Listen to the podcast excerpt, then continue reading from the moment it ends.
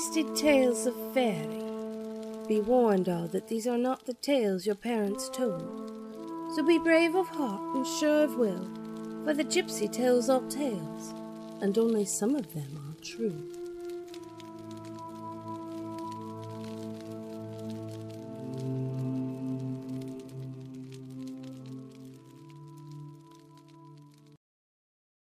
You have all heard of the tale of Snow White, of how the queen's huntsman took her into the woods to kill her, only to let her go, of how she stumbles upon a cottage of seven dwarfs and lives with them, and of course about the attempted murder by the evil queen with a poisoned apple, only to come back to life by the kiss of Prince Charming.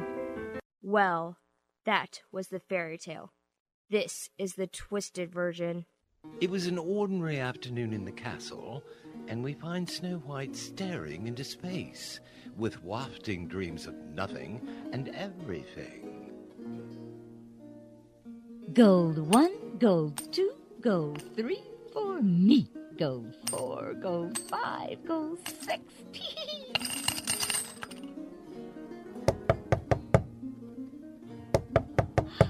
I'm busy counting my inheritance.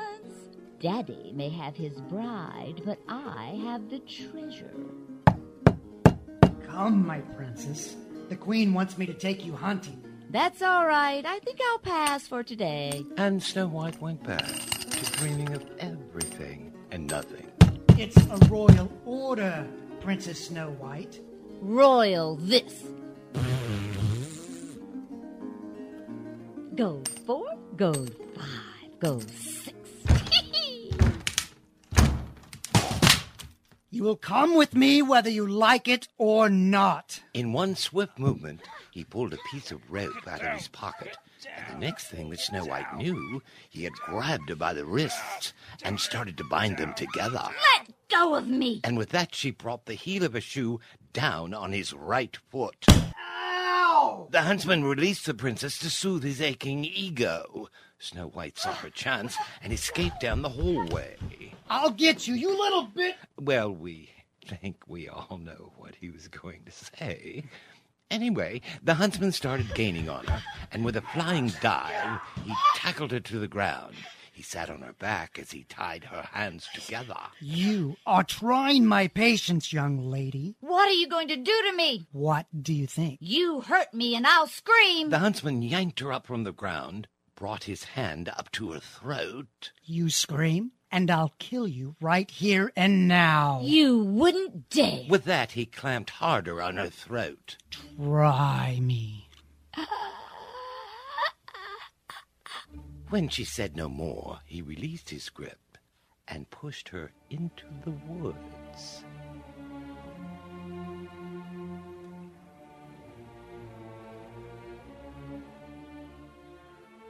They walked for what Snow White could tell was several hours deeper into the forest than she'd ever been.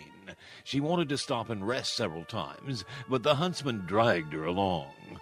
Finally, they arrived at a clearing in the darkened forest, and he stopped by a gnarled, twisted oak. Lie on your back with your hands touching the tree. Summoning up some courage, she stared right back at him. Make me. The huntsman swiftly unsheathed his dagger and brought it up to her throat. I will not tell you again. Now lie down on the ground. She hesitated for just a second, and he pressed the knife just hard enough to draw up a trickle of blood. I have money. I'll pay you I'm to. already paid. He forced her to the ground, quickly secured her hands to the base of the tree. He fastened her feet to a nearby boulder.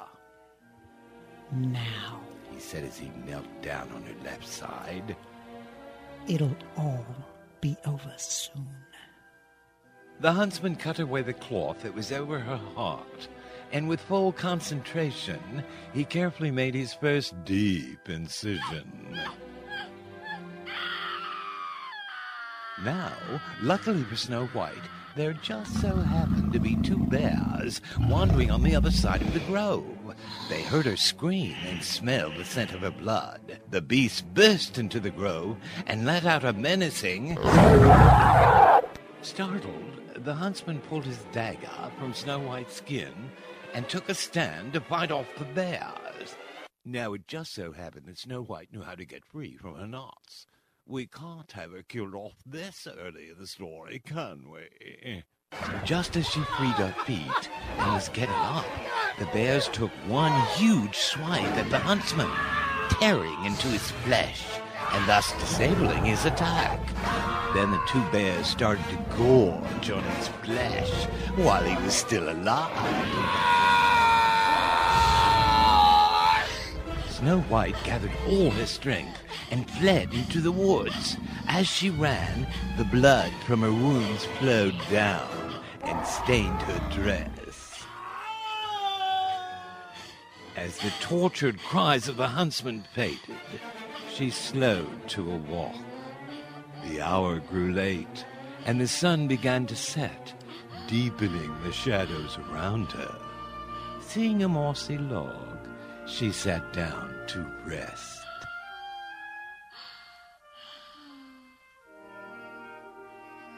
She examined her wound caused by the huntsman. So much blood. How am I going to.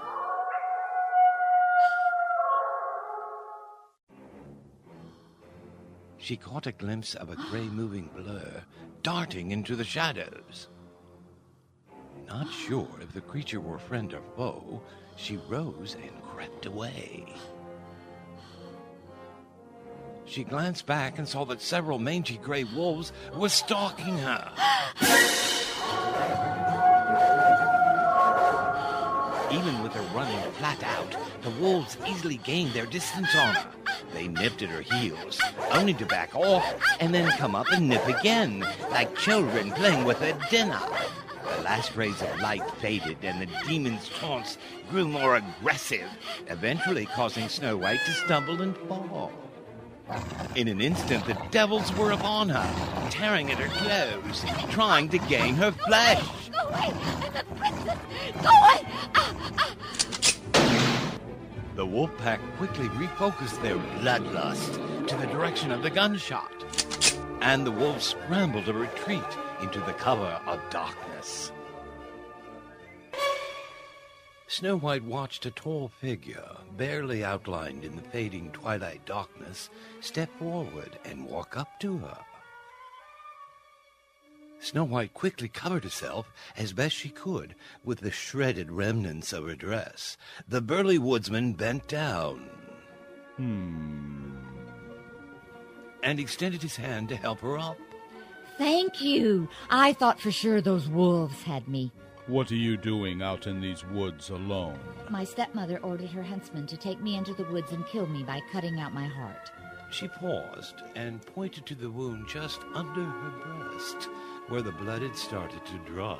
When two big bears came along, while the huntsman fought them, I was lucky enough to get away. What of the huntsman? The bears ate him. And she gave a little smile. Then the wolves started chasing me, and, well, you know what happened next. Uh-huh. Is there anywhere I can stay for the night? The woodsman rubbed his grisly chin in thought and surveyed the half clad young woman before him. Hmm. Maybe. Maybe. He tilted his head slightly to the left and raised an eyebrow. Yes, I think I know somewhere you could stay. Thank you. Thank you so much. The woodsman led her deeper into the woods, where in the mist of a full moon they finally arrived at a cabin. At first glance, one wouldn't think that anyone would inhabit such a feeble structure. The roof was sagging, making it seem that it would collapse at any moment, and the wood was overgrown with fungus. Even so, the woodsman gestured her to continue. There. This is where I'm supposed to stay? He chose to ignore her. He gave her one last glance. This is where I leave you. With that, he turned and faded back into